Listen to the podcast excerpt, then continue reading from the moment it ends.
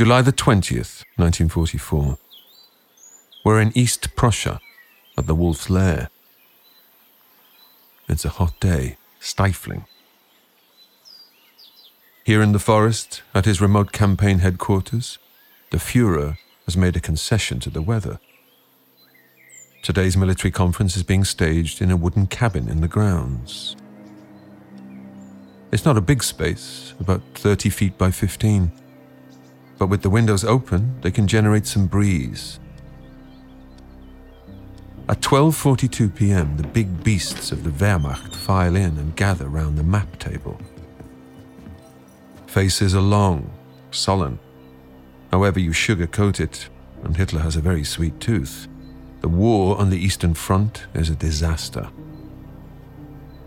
General Heusinger is soon in full flow, detailing tank movements, troop mobilizations, looking for positives, clutching at straws. And suddenly,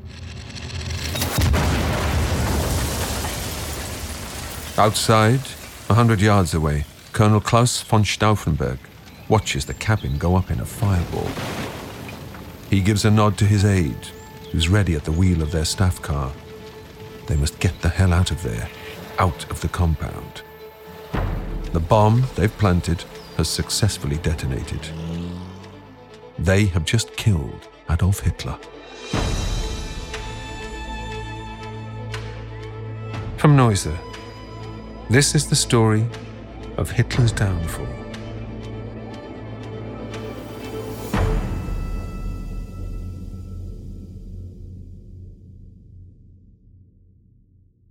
A few months earlier, in mid 1944, Hitler exists in a state of delusion and denial. Despite his efforts to prop up Mussolini, Rome has fallen. Italy, now a constitutional monarchy, has signed an armistice with the Allies. Other Axis cohorts, the Romanians, the Hungarians, the Bulgarians, the Finns, have little stomach for a protracted fight. In private, senior figures and generals have been urging their Fuhrer to seek peace before Germany herself is destroyed. In the last 12 months, the Wehrmacht has suffered 1.7 million military casualties, over 4 million since the war began. Losses like this are unsustainable. And then comes a new and dramatic development. When we left Hitler in the last episode, on the morning of June the 6th, 1944, he was at his Alpine home, the Berghof, fast asleep in bed. He'd retired in the early hours with strict instructions not to be disturbed, not until 3 p.m., in time for his daily briefing. Dr. Chris Dillon. Hitler's increasingly rarely seen in public after Stalingrad. He's much more prone to withdrawn into his, his comfort blanket of the Berghof, surrounded by sycophants who are rubbernecking into the night as he regales them with stories from the early days of the movement kind of retreats more and more from making decisions. No matter that, through the night, the Berghof switchboard has been going into meltdown. It had begun in darkness with reports of Allied paratroopers landing among the hedgerows of Normandy, away in northwest France. Frantic dispatches have flowed in since dawn. An armada of warships and assault vessels has crossed the English Channel amphibious landings are taking place along a 50 mile stretch of flat, sandy beaches. Meanwhile, Hitler snores. Professor Nicholas O'Shaughnessy. Hitler's nightmare is happening now. The Allies have landed, they've breached the defenses. But no one dare wake Hitler. The Fuhrer is asleep. King Redbeard is asleep in his mountain you mustn't mustn't wake him because he's the most glorious man in all history. Dr. John Curatola. It's a completely dysfunctional system. As much as we think the Germans liked order and discipline and stuff like that, it's palace intrigue. Who's holding the reins of power? Who has access to Hitler? Am I Martin Bormann? Do I want to wake him up? No. When Hitler is roused from his slumber, he's not in a good mood, not at all. He struts about in his dressing gown, ranting and raving. Has much to do with his being woken up as to what's happening in France. An Allied invasion is no great surprise, but they'd assumed that a landing would come across the shortest stretch of the channel, the Pas de Calais. Plus, storms have been forecast to move in from the Atlantic. It would be impossible to sustain any serious naval action. No, whatever's happening in Normandy decrees Hitler, it must be a diversion. And to be fair, some of Hitler's generals are of the same mind. Field Marshal Gerd von Rundstedt, his commander in chief in the West, has not put his troops on alert. Field Marshal Erwin Rommel had been relaxed enough to come home for his wife's birthday. They've all been conned by Operation Fortitude. Using dummy tanks, inflatable aircraft, and fake troop movements, the Allies have staged a diversion. They've created the impression that their forces were assembling at a different muster point, further along the English coast. The esteemed US General Patton had even been convinced to greet the army there. This drew the attention of German spies. Meanwhile, the main Allied force has crossed unnoticed. Hitler has been caught napping, quite literally. All is not lost, the Fuhrer is advised. Not yet. If two key panzer divisions can just be moved up to Normandy. Hitler yells at Field Marshals Keitel and Jodl for their pessimism. No way can an Allied army breach the Atlantic Wall. The French coast is lined with concrete bunkers and gun emplacements. They should all get back to the real war, the Russian front. In Berlin, Joseph Goebbels is equally unbothered. That evening, he goes to dinner, where he's due to play a piano duet with a countess. For Hitler, it's business as usual. He has a meeting scheduled at 5 pm with the dictators of Slovakia, Hungary, and Romania. Only at five minutes to five, 12 hours after American, British, and Canadian troops began hitting the beaches, does Hitler give his first military order a rather non-specific one. The Allied bridgehead must be eliminated by midnight. Oh, and yes, those panzer divisions, the ones they've all been banging on about. Do whatever you need. Sir Antony Beevor. We see Hitler in a way at his worst in tactical terms because he is so determined to keep control of the battle that is about to begin. None of these divisions can move without my say so. So, from that point of view, you know, the local commander has no real decision or ability, in fact, to affect the battle at that particular point. Professor Thomas Weber. Once D Day happens, once Allied forces are landing on the beaches in Normandy, the behavior of Hitler is seemingly extremely bizarre reasonable arguments have been made that had the commanders in uh, France received authorization to move immediately with German units towards Normandy, that they could have halted the invasion. The real issue is not that the Germans had not anticipated that the invasion was coming, but to underestimate the strength of the invasion forces. Hitler thought that an invasion could be fought off relatively easily. And that was the real miscalculation.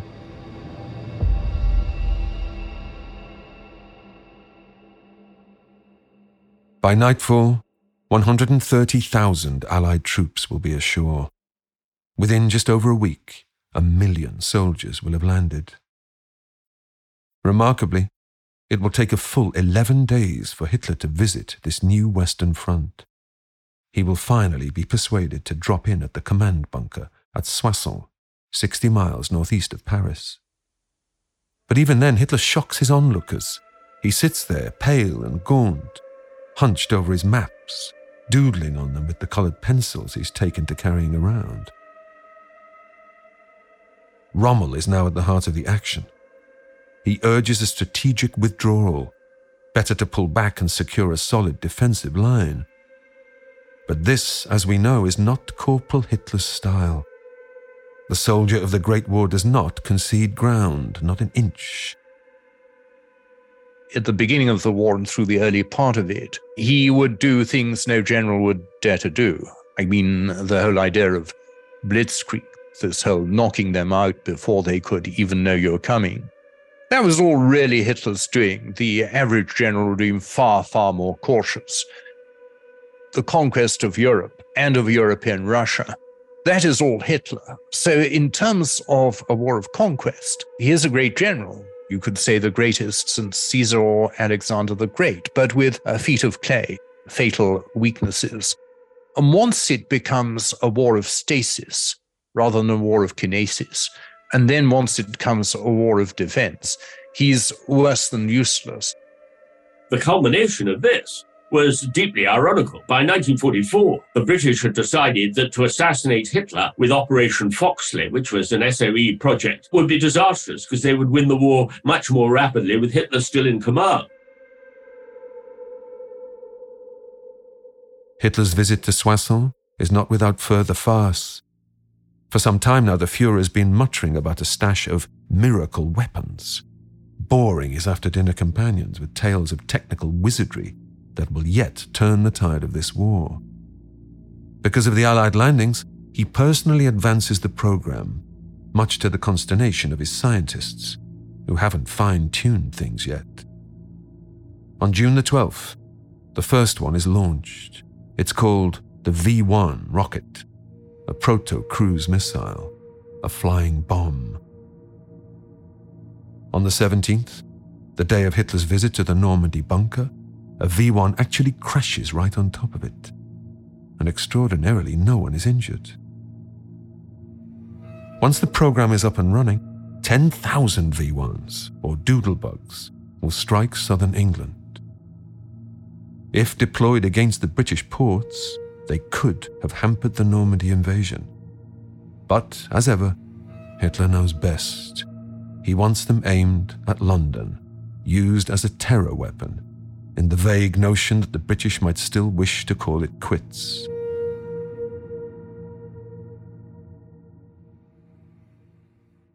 Back on the ground, in Normandy, the fighting becomes fierce when the Wehrmacht does get its act together, it will manage to stall the Anglo American armies in the narrow lanes and hedgerows, the bocage of the local countryside. But Germany is now in its strategic worst case scenario, being attacked from each direction. The long awaited second front is open.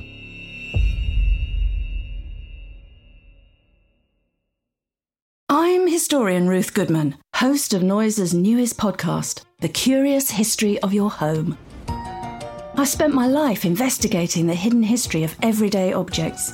The vacuum cleaner in your cupboard, sleek and compact today, but when it was invented, it was literally powered by horses and took four to six people to operate.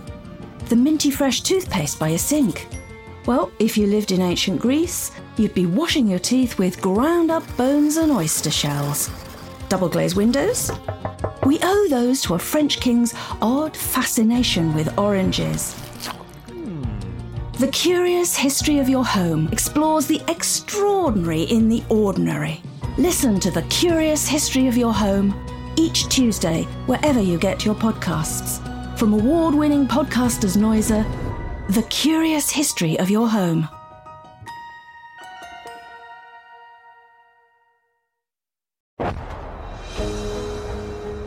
How does a single human being convince thousands to kill for them and millions to turn a blind eye? Real Dictators is the new podcast series presented by me, Paul McGann, that explores the hidden lives of tyrants such as Adolf Hitler, Chairman Mao, Kim Jong il. You'll be right there in their meeting rooms and private quarters, watching on as they make the decisions that shape the world as we know it. You'll hear the voices of regime insiders, escapees, and world renowned experts Check out Real Dictators wherever you listen to your favorite shows or at realdictators.com. Since the spring of 1942, the US Air Force and the RAF have rained down round the clock devastation on Nazi Germany. Officially, the goal is to hit military and industrial targets. The Americans claim precision aiming allows them to drop a bomb in a pickle barrel from 30,000 feet. In reality, there is huge collateral, meaning civilian damage. The Allies are now leveling whole sections of cities. The same thing the Luftwaffe had tried during the Blitz. As RAF Marshal Bomber Harris puts it, they are now reaping the whirlwind. Harris thinks that D Day is unnecessary. Through area bombing, as it's called, the Third Reich will soon crack. He believed that it wasn't necessary to invade across the channel, that he could end the war purely by heavy bombing. So as a result, he was putting in these huge raids on Cologne, the thousand bomber raid. But a lot of this was PR in a way of trying to impress the Americans and trying to impress the Soviet Union. The destruction, yes, was terrible, but it was because the bombing was so inaccurate. The British were actually a bit more accurate than the Americans less than 5% of the bombs landed within a few miles, actually, of the target. The point was, though, that it was smashing the cities. The campaign has been costly for the Allies, too, make no mistake. The life expectancy of bomber crews is brutally short. The losses are horrific. For the 8th Air Force, for uh, any given mission, on average, they're going to lose about 10% of their bombers. Well, if you're an air crewman flying in the 8th Air Force, a pilot or a navigator or a machine gunner, you have to fly 25 missions before you come home. So I'm a historian, not a mathematician. But if you're losing 10% of your bomber force on each raid and you got to fly 25 missions, if you do the math, you're not coming home statistically.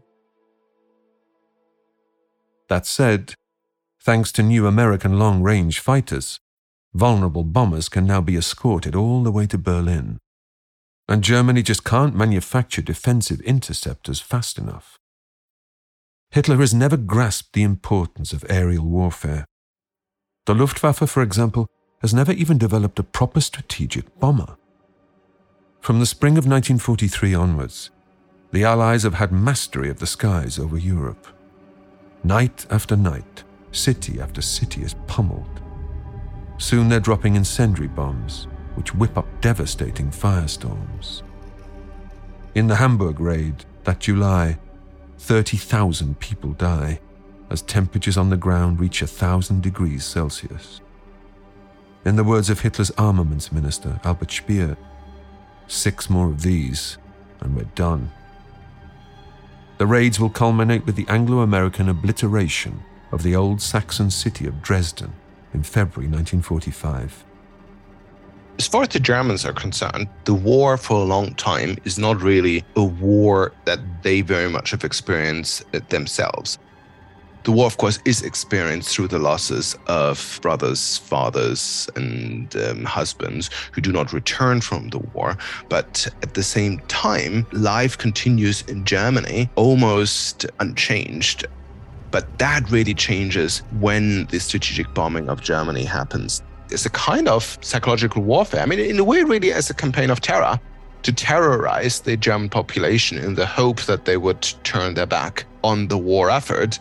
It's incredibly difficult to really kind of measure the impact. What really seems to happen is that a lot of Germans are really now starting to rally behind the war effort. This is a German war of defense. It's a patriotic war of defense rather than a Nazi war.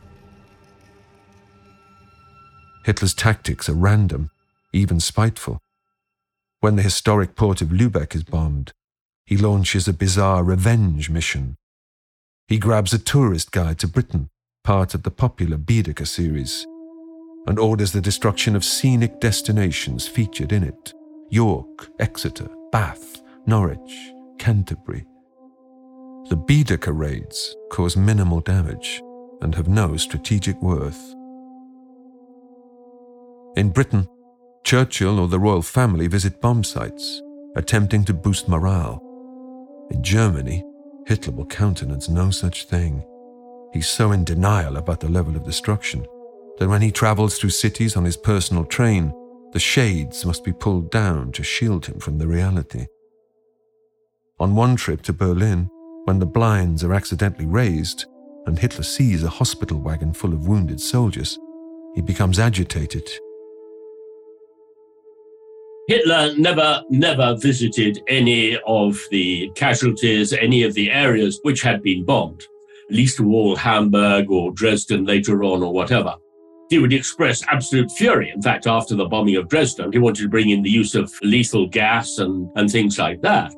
But there was no question of doing. The only real German leader who did was Goebbels, and Goebbels went round and visited many of the areas and actually made himself very popular as a result. It frustrates Goebbels because Goebbels recognized the ongoing ability of Hitler to, to mobilize support. That Goebbels had spent since 1933 building up the Hitler myth of this infallible leader sent by destiny to lead Germany back from perdition. And with Hitler's kind of like refusal to appear in public or to even to make radio broadcasts by 1944, a lot of the binding glue and cement of the Nazi regime is gone. So it's a pretty grievous blow to dictatorship, which is founded very much on the supposed singular abilities of one person.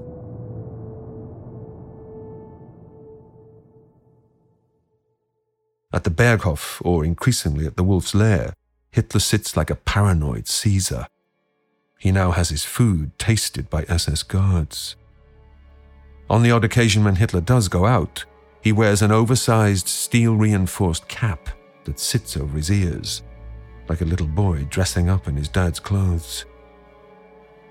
Albert Speer, as a young architect, had once delighted the Fuhrer with his futuristic plans for a new Germany that would surpass the glories of ancient Rome.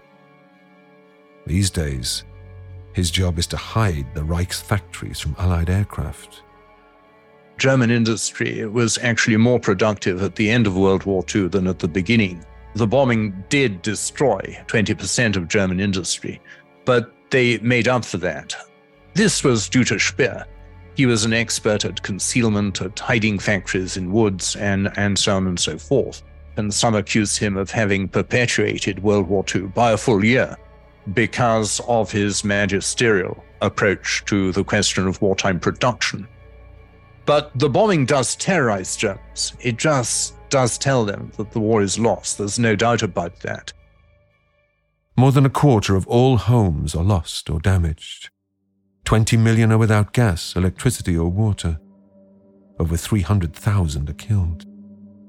In some parts, the scale of loss of human life is greater than it was in 1914 to 18. Some believe it's karma, a payback for what they've done to the Jews. Professor Helen Roche. As far as the Holocaust goes, we have evidence of soldiers who were sending back photos of persecution to their families.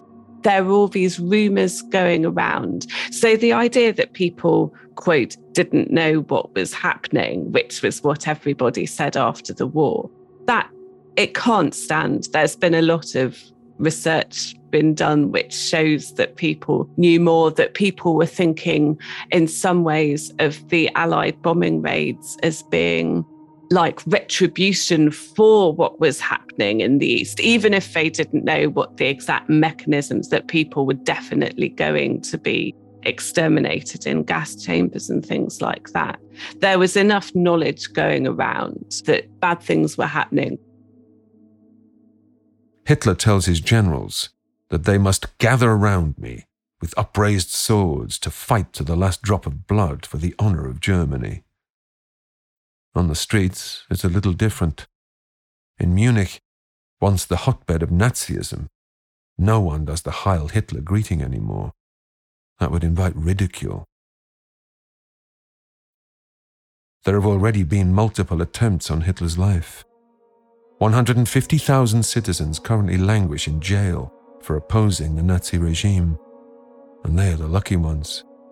Membership of an anti Nazi movement is a high stakes game. It usually leads to a horrible end. Those behind the plots are a mix of old conservatives, Prussian nobles, and clergy, all part of the old order that Hitler swept away. They're not all Democrats. Added to them are the growing number of Wehrmacht officers, who now see the continuation of the war as madness. For some, killing Hitler is still a difficult pill to swallow. It will make him a martyr. Better to arrest him and put him on trial. But no, say the majority. Hitler must perish. along with this Nazi nightmare. As far as the main commanders are concerned, there's no doubt about it. There is uh, terrible mixed feelings about how are we going to preserve Germany in any form at all. Because unless we come to some sort of deal, particularly with the Western allies, then we're going to be completely crushed and taken over by the Soviet Union. And that will mean Siberia for all of us. There are those who also feel that, you know, as an honorable German officer, I have sworn loyalty to the Fuhrer and I cannot break my oath. That didn't necessarily mean they liked Hitler, but at the same time, they felt that they had no option. The most concerted efforts have come from the Abwehr, the Nazi military intelligence service. Secrets have been leaked to the Allies. On the quiet, Jews have been saved. In March 1943, General Henning von Tresckow, if you recall, had placed a bomb on board Hitler's plane. Due to mechanical failure, the device didn't detonate. But Tresckow has found sympathetic officers who are willing to go even further and spark a full blown military coup. And they've hit upon an ingenious way of doing it by triggering a piece of emergency legislation. As it stands, in the event of the Fuhrer's unexpected death, a contingency plan exists to maintain order. It's codenamed Operation Valkyrie. Valkyrie involves the Home or Reserve Army placing Berlin and other key cities under immediate lockdown. This will provide the plotters with a smokescreen, allowing them to occupy key institutions and install their own provisional government. Even better, they will claim the assassination of the Fuhrer to be the work of the SS. This will empower them to lock up the troublesome stormtroopers. The plan is as follows. Once news of Hitler's death is known, General Olbricht will secure the instruments of power. General Beck will be declared the new head of state. Karl Goerdeler, a conservative politician, the former mayor of Leipzig, will become acting chancellor. Field Marshal Witzleben will be Commander in Chief of the Armed Forces. Goerdeler will then make a radio broadcast to the nation, proclaiming the end of Nazi Germany. His new cabinet will be tasked right away with making peace. The conspirators have some stellar backing. None other than Rommel hints that the move will have his blessing. Other field marshals tip the plotters a wink. And there's another new recruit to Tresckow's assassination squad. A 36 year old colonel, a count, in fact, called Claus von Stauffenberg. Count Stauffenberg is a young officer who had initially been, been attracted by some of the early promises of the Third Reich, but who then, for kind of ethical and moral considerations, had turned against Hitler, in part because of what he had heard or what he had witnessed, even in terms of um, anti Jewish massacres. So he was highly courageous young officer who really out of idealism decided that he had to kill Hitler. Kind of the other extreme is someone like Rommel. The support he may have given to the resistance was extremely lukewarm um, at best. Stauffenberg recently lost a right hand and left eye in action. But this doesn't stop him. Invalided back to Berlin, Stauffenberg pledges himself to the conspirators' cause. In fact, he explains, his physical disabilities can be used to their advantage. He's been rewarded with a new staff job at Wehrmacht headquarters as the new chief of staff to General Friedrich Fromm, the head of the Home Army. This means Stauffenberg will be number two to the very person empowered to trigger the emergency legislation and put Operation Valkyrie into play. And the cherry on top? As part of his duties, he will be in frequent contact with the Fuhrer himself. Hiding in plain sight, a disabled veteran, Stauffenberg will be an unlikely assassin. The best place to take him out will be at the isolated wolf's lair.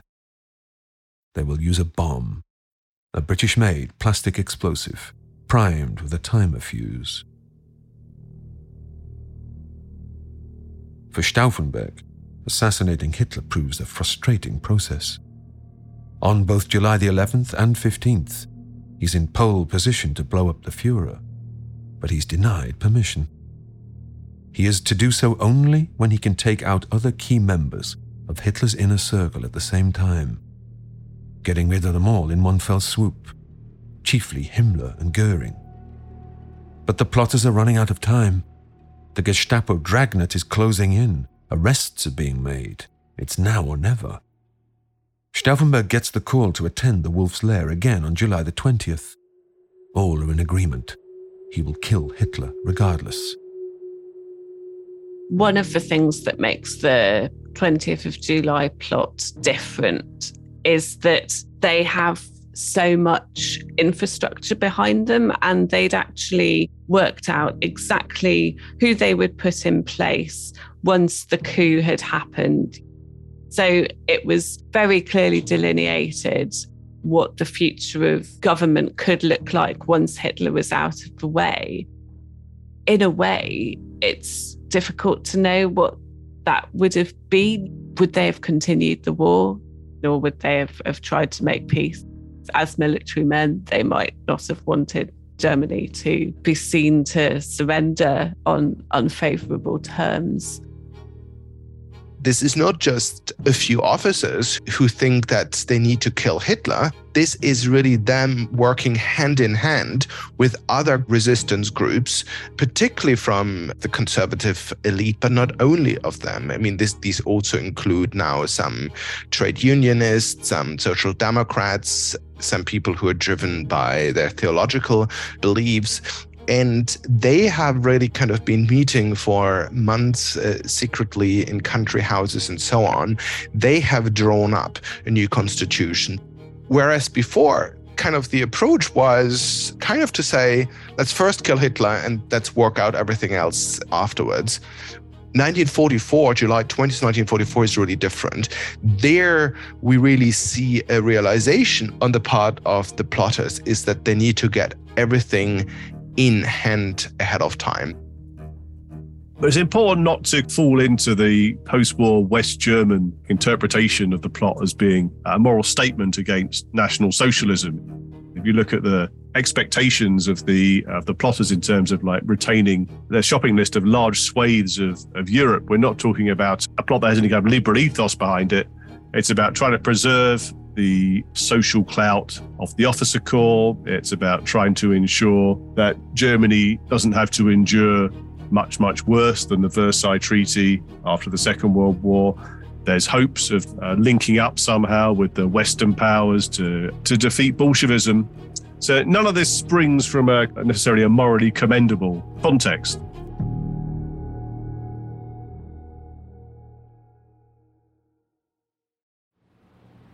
July the 20th, 1944, 10:15 a.m.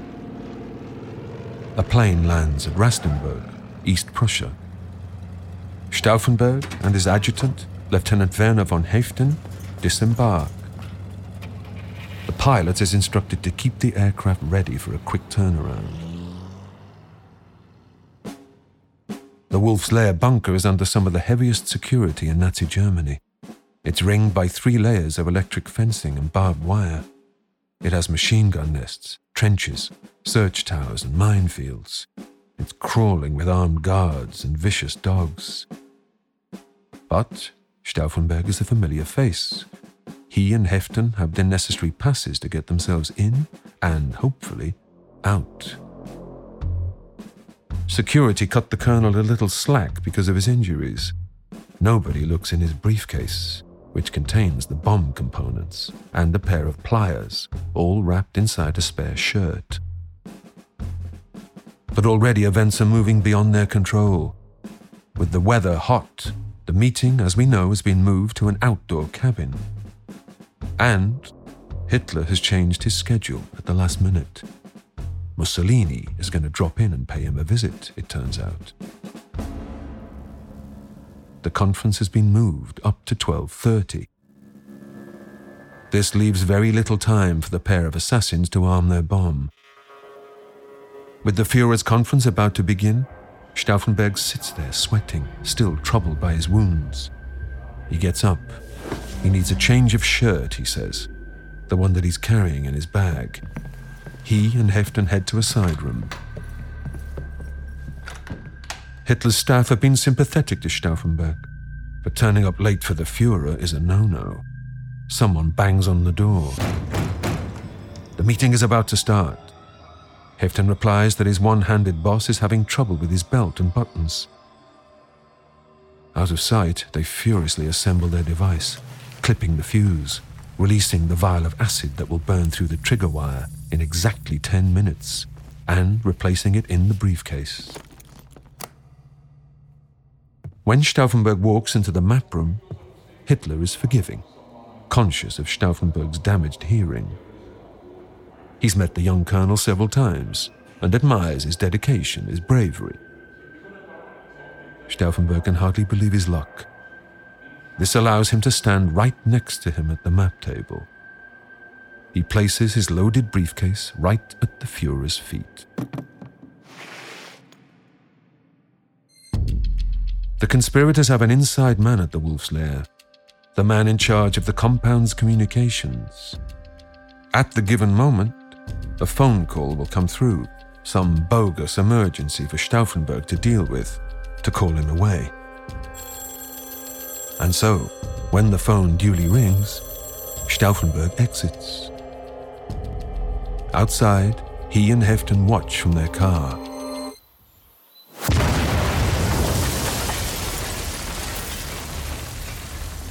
Nobody could have survived that.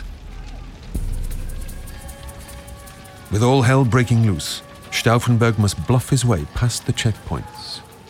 Orders are that no one must leave, but he manages to talk his way through. By 1 p.m., he's in the air. On the flight back to Berlin, Stauffenberg looks out of the window and ponders a brighter tomorrow. Right now, General Olbricht and company should be initiating Operation Valkyrie. But when they land in Berlin, Stauffenberg is flummoxed. Where are the mobilized troops? Isn't Berlin supposed to be locked down in a state of emergency? He makes his way to the nearest telephone. And to his astonishment, he's told that nothing has happened. Valkyrie hasn't been activated. Olbricht has even gone out for a long lunch. Confirmation of Hitler's death has not been forthcoming, and General Fromm, the only one with the authority to actually initiate Valkyrie, is having a wobble. Tearing his hair out, Stauffenberg berates his co conspirators. At his insistence, four hours late, Valkyrie is eventually put into play. Fromm is forced to initiate it at gunpoint. At last, military trucks pour onto the streets.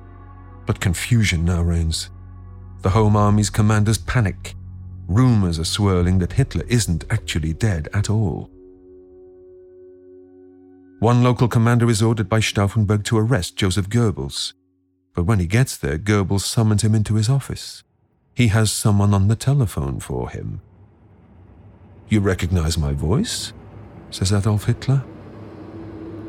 Now do you believe that I'm alive? Let's go back a few hours to the wolf's lair and the aftermath of the explosion. Once again, Hitler has written his extraordinary luck. As Stauffenberg exits the room, Colonel Heinz Brandt steps into his place. Crucially, he nudges the briefcase out of the way. Beneath the table, it's now on the other side of a thick oak trestle. And this means that when the bomb goes off, the blast is absorbed, and in the flimsy cabin with open windows, the force of it is dissipated. The bomb is denied its lethal shockwave. In the swirl of black smoke, no one knows what just happened. Have they been hit by a Russian shell? A Russian aircraft? The enemy must be closer than they think. The immediate concern is for the Fuhrer. He is battered and bruised, his hair is singed, his trousers are almost comically shredded, hanging in strips like something from a cartoon. But he is essentially okay. His fixer, Dr. Morell, injects him with sedatives. In a state of tranquilized euphoria, Hitler wanders around, showing off his tattered clothes to his secretaries, staggering about, as one observer puts it, like a sailor on a pitching ship. That afternoon, Hitler takes tea with Mussolini, just as planned. He has a punctured eardrum and some kind of concussion. His short term memory will be severely impacted. But it could have been a lot worse. His stenographer was killed. Colonel Brandt and two generals will die from horrible wounds. Three more lie seriously injured. As Hitler's inner circle begin arriving, rushing to Rastenburg to show solidarity, they start to jab fingers of blame at each other for this and everything else that seems to be going wrong. Admiral Dönitz lashes out at Goering and the failures of the Luftwaffe. Goering has a go at Ribbentrop, calling him a dirty little champagne salesman, threatening to hit him with his baton. Back in Berlin, the plotters are fighting a rearguard. It doesn't take long for the SS to close in. After an heroic last stand at Wehrmacht headquarters, the Valkyrie gang, Stauffenberg and all, are dragged out into the courtyard. Fromm convenes a firing squad. By the headlamps of an army truck, they are, one by one, shot dead. Back inside, General Beck is handed a revolver and instructed to do the decent thing he fails and has a bullet put in him by one of Fromm's men. The summary executions will actually be seen as a hasty attempt by Fromm to cover his own tracks, and he too will soon be liquidated. At 9 pm, Goebbels telephones Hitler. It's all over. The Fuhrer replies that, unusually, he will take to the airwaves. He needs to reassure his folk. At 1 a.m., the news broadcast is heralded by a fanfare, and then comes the Fuhrer's voice. An attempt against his life has been thwarted, he explains. He talks of a cabal of criminal officers, a brand new enemy within to rail against. It's very hard to make robust claims about what Germans really thought in Nazi Germany, which, after all, was a polity where any criticism of the regime was a criminal offense that could land you in a concentration camp. In the First World War, the Nazis believed that Germany had lost the war due to this discontent on the home front. And so there's a huge emphasis on crushing any signs of spreading discontent. And certainly the 1944 bomb plot, for example, was widely seen as being a second attempted stab in the back and almost certainly boosted the regime's popularity amongst almost everybody except for the conservative elites. I was spared a fate which held no horror for me, but would have had terrible consequences for the German people, says Hitler. I see in it a sign from Providence that I must, and therefore shall, continue my work. And he's going to have that work cut out.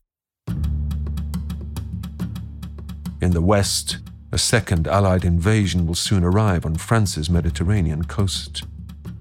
In the North, Paris will be liberated on August the 25th. A provisional French government will be set up under General Charles de Gaulle. Simultaneously, Romania will do an Italy and switch sides. On September the 2nd, Bulgaria declares neutrality and seeks peace. On September the 19th, Finland signs an accord with the Soviet Union and turns to fighting German forces in Lapland. The client regime in Croatia, meanwhile, is being overrun by Yugoslav partisans.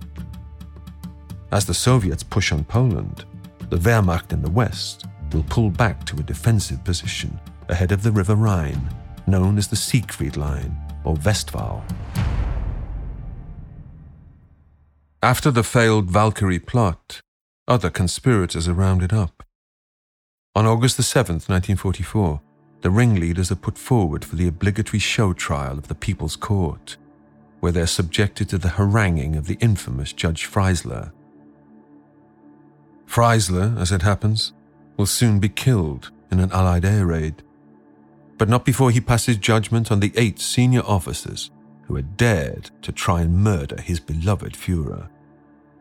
Denied any semblance of a legal defense, the once proud soldiers shuffle in, dazed, bruised, paraded in shabby civilian clothes. They are the first of many to be tried over the coming months. Without belts, they clutch to keep their trousers up. This prompts Freisler to condemn General Witzleben, who has also had his false teeth taken away, as a dirty old man, one accused of fiddling with himself. You had the contrast of the Prussian dignity, the austere Christian heroism of the plotters, and this rabid, odd looking little man screaming and hectoring at them in an utterly hysterical, hyperbolic voice, and sewage, uh, verbal diarrhea pouring from his mouth. And these men retaining their dignity in the very face of death, in the face of their diabolic tormentor. They stand tight lipped and stern. That same day, the accused are led to their deaths in Plötzensee prison. Theirs is a slow and painful execution. They're placed in piano wire nooses and strung from meat hooks. For added indignity, they're stripped naked from the waist down. The macabre spectacle is filmed for Hitler's delectation and rushed to him at the wolf's lair. He delights in watching it over and over again. Later, as the extent of the conspiracy begins to unfold, Hitler orders the SS to show no mercy. He tells them to root out the conspirators' wives and families and sling them all into concentration camps. 7,000 will be arrested and some 5,000 executed. A full 20,000 suffer in the purge. Admiral Canaris and General Oster of the Abwehr and Dietrich Bonhoeffer, a leading German theologian, will be hanged for high treason in April 1945. Their executions rushed forward ahead of the Allied liberation.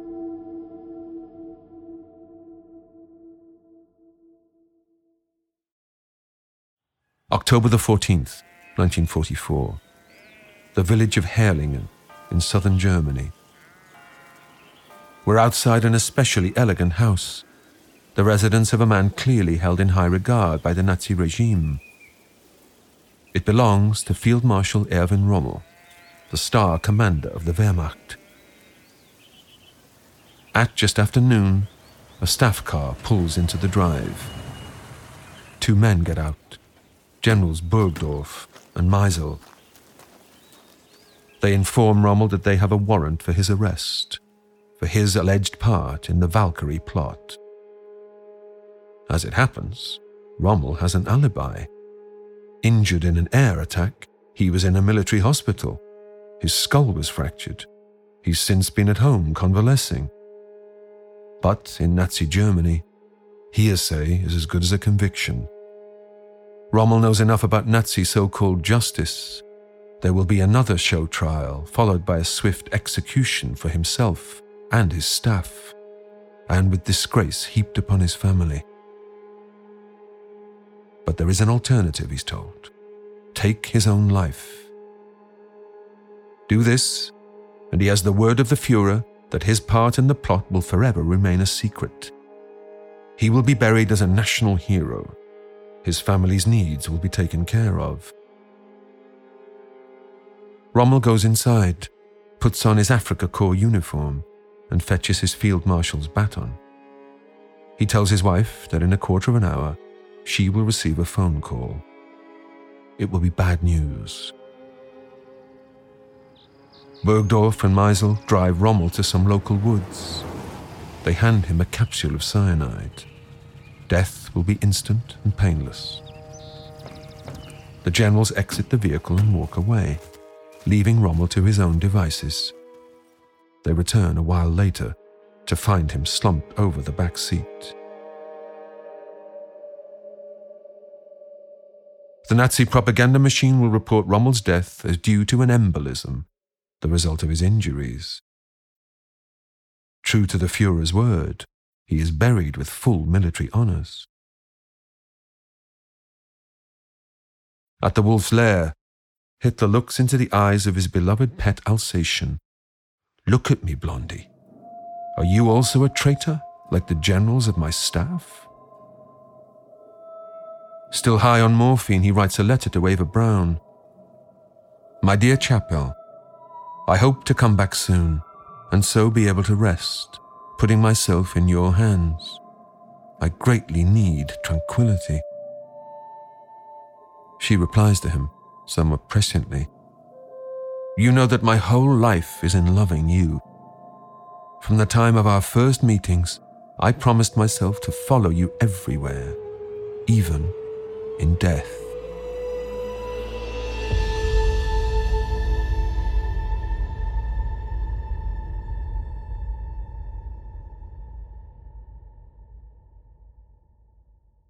In the next episode, the dramatic conclusion of Hitler's downfall. With the battle for Berlin raging, the Fuhrer makes his last stand. Underground, in a bunker beneath the Chancellery, he will conduct the final act of his life a macabre ritual of marriage, murder, and suicide. That's next time in the final part of the Hitler story.